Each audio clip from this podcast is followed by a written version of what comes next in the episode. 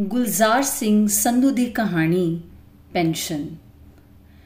ਦਲੀਪ ਕੌਰ ਨੂੰ ਆਪਣੇ ਵੱਡੇ ਪੁੱਤਰ ਚਰਨ ਸਿੰਘ ਕੋਲ ਆਇਆ 6 ਮਹੀਨੇ ਹੋ ਗਏ ਸਨ। ਚਰਨ ਸਿੰਘ ਦਾ ਇੱਕੋ ਇੱਕ ਬੱਚਾ ਵੱਡਾ ਹੋ ਰਿਹਾ ਸੀ। ਮਾਂ ਨੇ ਪਰਸੂਤੇ ਛੁੱਟੀ ਕੱਟ ਕੇ ਆਪਣੇ ਦਫ਼ਤਰ ਹਾਜ਼ਰ ਹੋਣਾ ਸੀ। ਬੱਚੇ ਨੂੰ ਸਾਂਭਣ ਦਾ ਕੰਮ ਦਲੀਪ ਕੌਰ ਹੀ ਕਰ ਸਕਦੀ ਸੀ। ਬਾਪ ਵੀ ਨੌਕਰੀ ਕਰਦਾ ਸੀ। ਮਾਪੇ ਬੱਚੇ ਦੀ ਜ਼ਿੰਮੇਵਾਰੀ ਘਰ ਵਿੱਚ ਕੰਮ ਕਰਨ ਵਾਲੀ ਸੇਵਾਦਾਰਨੀ ਨੂੰ ਨਹੀਂ ਸੀ ਦੇਣਾ ਚਾਹੁੰਦੇ। ਵਿਆਹ ਤੋਂ 10 ਸਾਲ ਪਿੱਛੋਂ ਹੋਇਆ, ਇਹ ਉਹਨਾਂ ਦਾ ਪਹਿਲਾ ਬੱਚਾ ਸੀ। ਮਸਾ ਮਸਾ ਦੀ ਦਾਤ। ਬੱਚੇ ਪਾਲਣਾ ਦਲੀਪ ਕੌਰ ਲਈ ਔਖਾ ਕੰਮ ਨਹੀਂ ਸੀ। ਉਸਨੇ ਆਪਣੇ ਪੰਜ ਧੀਆਂ ਪੁੱਤਰਾਂ ਤੋਂ ਬਿਨਾ ਪਿੰਡ ਵਿੱਚ ਰਹਿੰਦਿਆਂ ਆਪਣੀ ਛੋਟੀ ਨੂੰ ਦੇ ਦੋ ਬੱਚੇ ਪਾਲ ਕੇ ਵੱਡੇ ਕੀਤੇ ਸਨ।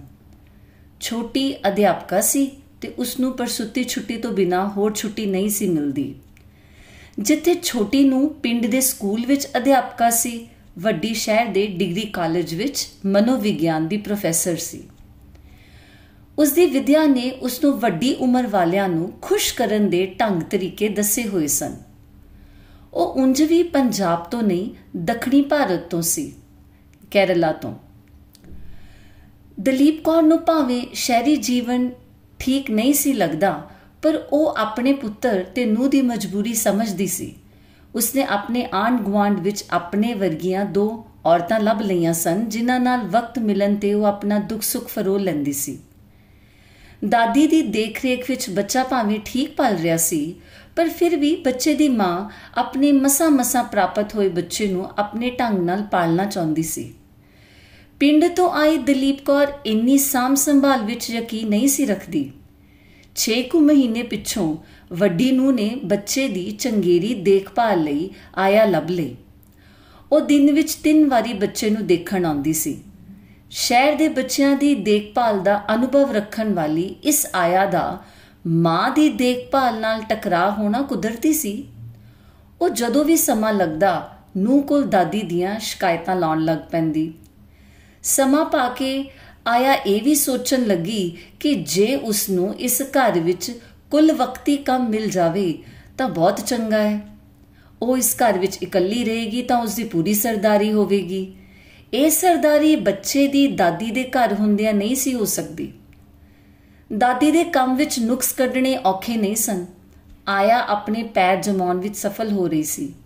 ਘਰ ਵਿੱਚ ਜਿਉਂ-ਜਿਉਂ ਆਇਆ ਦੇ ਪੈਰ ਜੰਮਨੇ ਸਨ ਦਾਦੀ ਦੇ ਪੈਰ ਉਖੜਨੇ ਹੀ ਸਨ। ਦਾਦੀ ਨੇ ਇਹ ਸਮੱਸਿਆ ਗਵਾਂਡੀ ਸਹੇਲੀਆਂ ਨੂੰ ਦੱਸੀ ਤਾਂ ਉਹਨਾਂ ਨੇ ਵੀ ਹੱਥ ਖੜੇ ਕਰ ਦਿੱਤੇ। ਉਹ ਦਲੀਪ ਕੌਰ ਦੀ ਮਦਦ ਕੀ ਕਰ ਸਕਦੀਆਂ ਸਨ? ਉਹ ਖੁਦ ਇਸ ਪੜਾਅ ਵਿੱਚੋਂ ਲੰਘ ਕੇ ਨੂਹਾ ਪੁੱਤਰਾਂ ਦੀ ਮੰਨਣ ਲੱਗ ਪਈਆਂ ਸਨ। ਉਂਝ ਦਲੀਪ ਕੌਰ ਇੱਕ ਗੱਲੋਂ ਸੁਭਾਗੀ ਸੀ, ਉਹ ਆਪਣੇ ਪਿੰਡ ਵਾਲੇ ਘਰ ਜਾ ਸਕਦੀ ਸੀ। ਪਿੰਡ ਚੇਤੇ ਔਨਸਾਰ ਉਸ ਦੇ ਮਨ ਉੱਤੇ ਇਹ ਗੱਲ ਭਾਰੂ ਹੋ ਗਈ ਕਿ ਉਸ ਦੇ ਸ਼ਹਿਰ ਪਹੁੰਚਣ ਤੋਂ 2 ਮਹੀਨੇ ਦੇ ਅੰਦਰ ਅੰਦਰ ਉਸ ਦਾ ਪਤੀ ਚਲਾਣਾ ਕਰ ਗਿਆ ਸੀ। ਉਸ ਵੇਲੇ ਉਸ ਨੂੰ ਪਤੀ ਦੇ ਤੁਰ ਜਾਣ ਦਾ ਇੰਨਾ ਗਮ ਨਹੀਂ ਸੀ ਹੋਇਆ, ਕਿਉਂਕਿ ਉਹ ਨਵਜੰਮੇ ਬੱਚੇ ਨੂੰ ਪਾਲਣ ਵਿੱਚ ਪੂਰੀ ਤਰ੍ਹਾਂ ਰੁੱਝੀ ਹੋਈ ਸੀ। ਨੂੰ ਪੁੱਤਰ ਵੀ ਬੱਚੇ ਦੀ ਸਾਮ ਸੰਭਾਲ ਦੇ ਹਿੱਤ ਵਿੱਚ ਮਾਂ ਨੂੰ ਵੱਧ ਤੋਂ ਵੱਧ ਆਦਰ ਮਾਣ ਦੇ ਰਹੇ ਸਨ। ਉਹ ਨਹੀਂ ਸੀ ਜਾਣਦੀ ਕਿ ਇੱਕ ਦਿਨ ਇਸ ਘਰ ਵਿੱਚ ਆਇਆ ਦੇ ਪ੍ਰਵੇਸ਼ ਕਰਨ ਨਾਲ ਪਾਸਾ ਹੀ ਪਲਟ ਜਾਣਾ ਸੀ।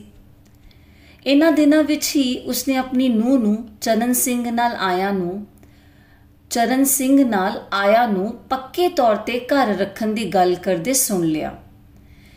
ਇਸ ਗੱਲਬਾਤ ਵਿੱਚ ਭਾਵੇਂ ਦਲੀਪ ਕੌਰ ਦਾ ਕੋਈ ਜ਼ਿਕਰ ਨਹੀਂ ਸੀ, ਪਰ ਉਹ ਜਾਣਦੀ ਸੀ ਕਿ ਆਇਆ ਦੇ ਰਾਤ ਦਿਨ ਘਰ ਰਹਿਣ ਦੀ ਸੂਰਤ ਵਿੱਚ ਇਸ ਘਰ ਵਿੱਚ ਉਸ ਦੀ ਆਪਣੀ ਹੋਣ ਫालतू ਹੋ ਜਾਣੀ ਸੀ।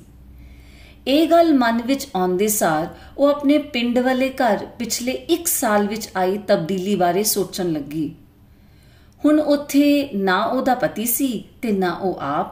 ਨਿਸ਼ਚੈ ਹੀ ਉਸ ਘਰ ਵਿੱਚ ਹੁਣ ਉਸ ਦੀ ਛੋਟੀ ਨੂੰ ਦੀ ਸਰਦਾਰੀ ਸੀ। ਉਹ ਇਹ ਵੀ ਜਾਣਦੀ ਸੀ ਕਿ ਉਸ ਦੇ ਛੋਟੇ ਪੁੱਤਰ ਨੂੰ ਅਜਿਹੀ ਸਰਦਾਰੀ ਦਾ ਕੋਈ ਸ਼ੌਂਕ ਨਹੀਂ ਸੀ।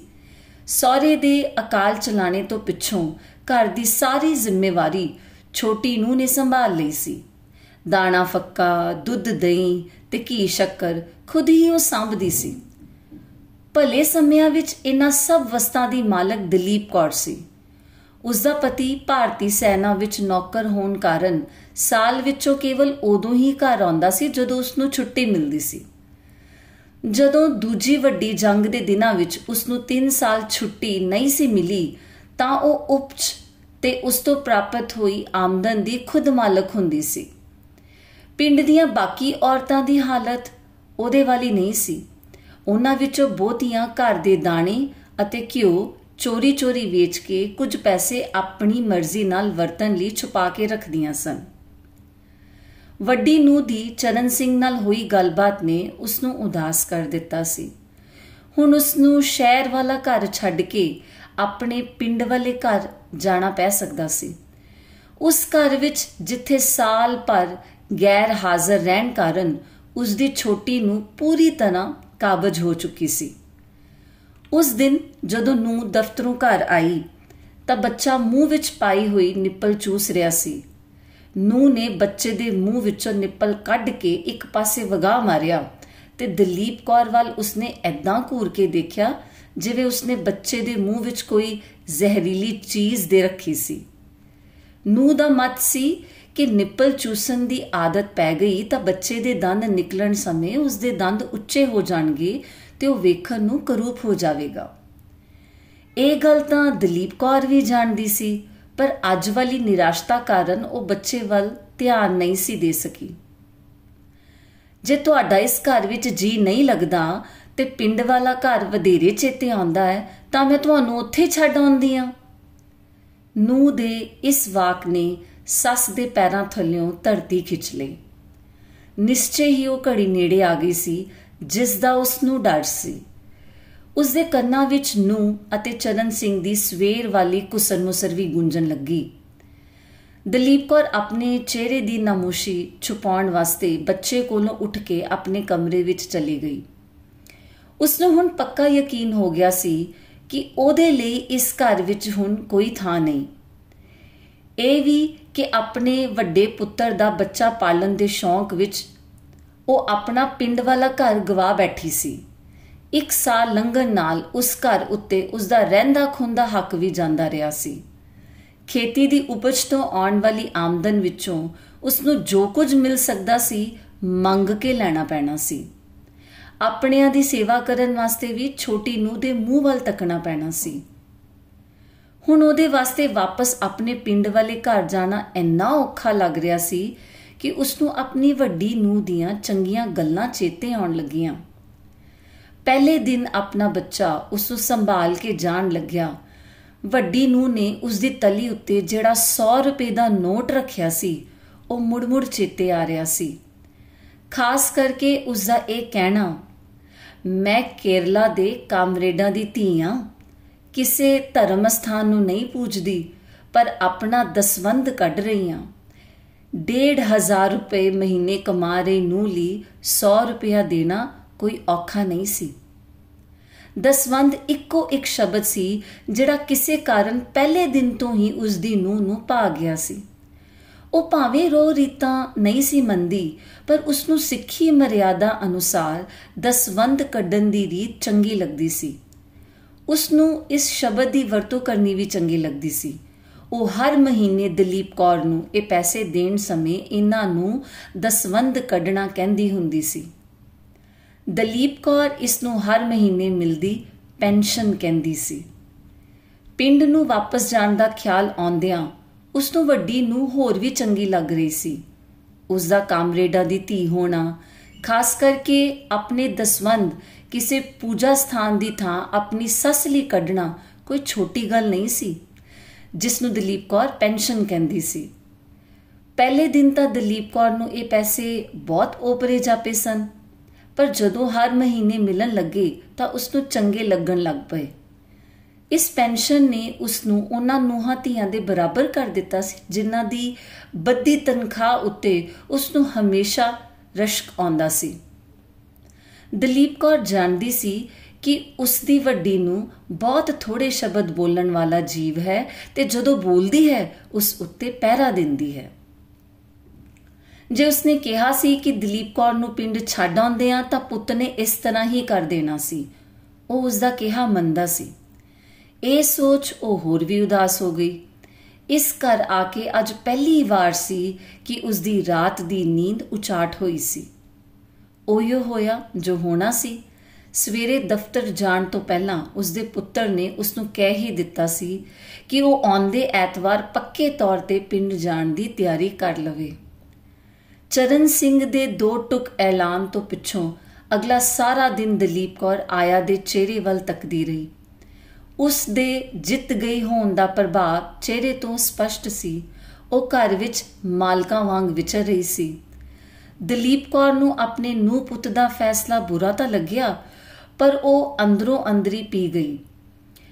ਉਸਨੇ ਆਪਣੇ ਹੁਣ ਤੱਕ ਜਮ੍ਹਾਂ ਹੋਏ ਪੈਸੇ ਤੇ ਬਾਕੀ ਦਾ ਸਮਾਨ ਬਣ ਲਿਆ ਤੇ ਐਤਵਾਰ ਦੀ ਉਡੀਕ ਕਰਨ ਲੱਗੀ। ਅਣ ਮੰਗੀ ਪੈਨਸ਼ਨ ਦੇ ਪੈਸੇ ਸਾਂਭਦਿਆਂ ਉਸ ਨੂੰ ਜਾਪਿਆ ਕਿ ਅੱਗੋਂ ਤੋਂ ਇਹ ਪੈਸੇ ਉਸ ਨੂੰ ਨਹੀਂ ਮਿਲਨੇ ਉਹ ਹੋਰ ਉਦਾਸ ਹੋ ਗਈ। ਐਤਵਾਰ ਨੂੰ ਵੱਡੇ ਪੁੱਤਰ ਦਾ ਘਰ ਛੱਡਣ ਵੇਲੇ ਐਤਵਾਰ ਨੂੰ ਵੱਡੇ ਪੁੱਤਰ ਦਾ ਘਰ ਛੱਡਣ ਵੇਲੇ ਪਹਿਲਾਂ ਉਸਨੇ ਆਪਣੇ ਪੁੱਤਰ ਨੂੰ ਪਿਆਰ ਦਿੱਤਾ, ਫਿਰ ਨੂੰ ਨੂੰ, ਫਿਰ ਬੱਚੇ ਨੂੰ ਗੋਦ ਲੈ ਕੇ ਇੰਜ ਚੁੰਮਿਆ ਜਿਵੇਂ ਕੋਈ ਆਪਣੇ ਕੋਲੋਂ ਜ਼ਬਰਦਸਤੀ ਖੋਏ ਗਏ ਬੱਚੇ ਨੂੰ ਚੁੰਮਦਾ ਹੈ। ਇਸ ਤੋਂ ਪਿੱਛੋਂ ਉਸਨੇ ਉਹ ਵਾਕ ਬੋਲ ਹੀ ਦਿੱਤਾ, ਜਿਸ ਨੂੰ ਬੋਲਣ ਤੋਂ ਉਹ ਝਿਜਕਦੀ ਸੀ। ਬੋਲਦੀ ਵੀ ਕਿਉਂ ਨਾ? ਇਹ ਘਰ ਉਸਦੇ ਪੁੱਤਰ ਦਾ ਸੀ, ਜਿਸ ਨੂੰ ਉਸਨੇ ਪਾਲਿਆ ਸੀ। ਉਸਦੀ ਪਤਨੀ ਵੀ ਪੁੱਤਰ ਦੇ ਉਸ ਸੁਭਾਅ ਦੇ ਪਿੱਛੇ ਲੱਗੀ ਸੀ, ਜਿਹੜਾ ਉਸਨੇ ਜਾਂ ਉਸਦੇ ਸੈਨਿਕ ਪਿਤਾ ਨੇ ਉਸ ਨੂੰ ਦਿੱਤਾ ਸੀ। ਫਿਰ ਵੀ ਉਹ ਪੁੱਤਰ ਦੀ ਥਾਂ ਨੂੰ ਨੂੰ ਸੰਬੋਧਨ ਹੋ ਕੇ ਬੋਲੀ ਧੀਏ, ਮੈਨੂੰ ਪਿੰਡ ਵਾਲੇ ਘਰ ਹੋਰ ਕਿਸੇ ਚੀਜ਼ ਦਾ ਘਾਟਾ ਨਹੀਂ, ਸਿਵਾਏ ਨਕਦ ਪੈਸਿਆਂ ਦੇ। ਮੇਰੇ ਪਿੰਡ ਗਿਆ, ਮੇਰੀ ਪੈਨਸ਼ਨ ਨਾ ਬੰਦ ਕਰੀ। ਤੇਰਾ ਬੱਚਾ ਭਾਗਾ ਵਾਲਾ ਹੋਵੇ। ਕਹਿ ਕੇ ਉਸਨੇ ਉਹ ਬੱਚਾ ਆਪਣੀ ਨੂੰਹ ਨੂੰ ਫੜਾਇਆ ਤੇ ਨੂੰਹ ਦੇ ਸਿਰ ਉੱਤੇ ਦੁਬਾਰਾ ਪਿਆਰ ਦਿੱਤਾ। ਨੂੰਹ ਦਾ ਗਲਾ ਵੀ ਭਰ ਆਇਆ।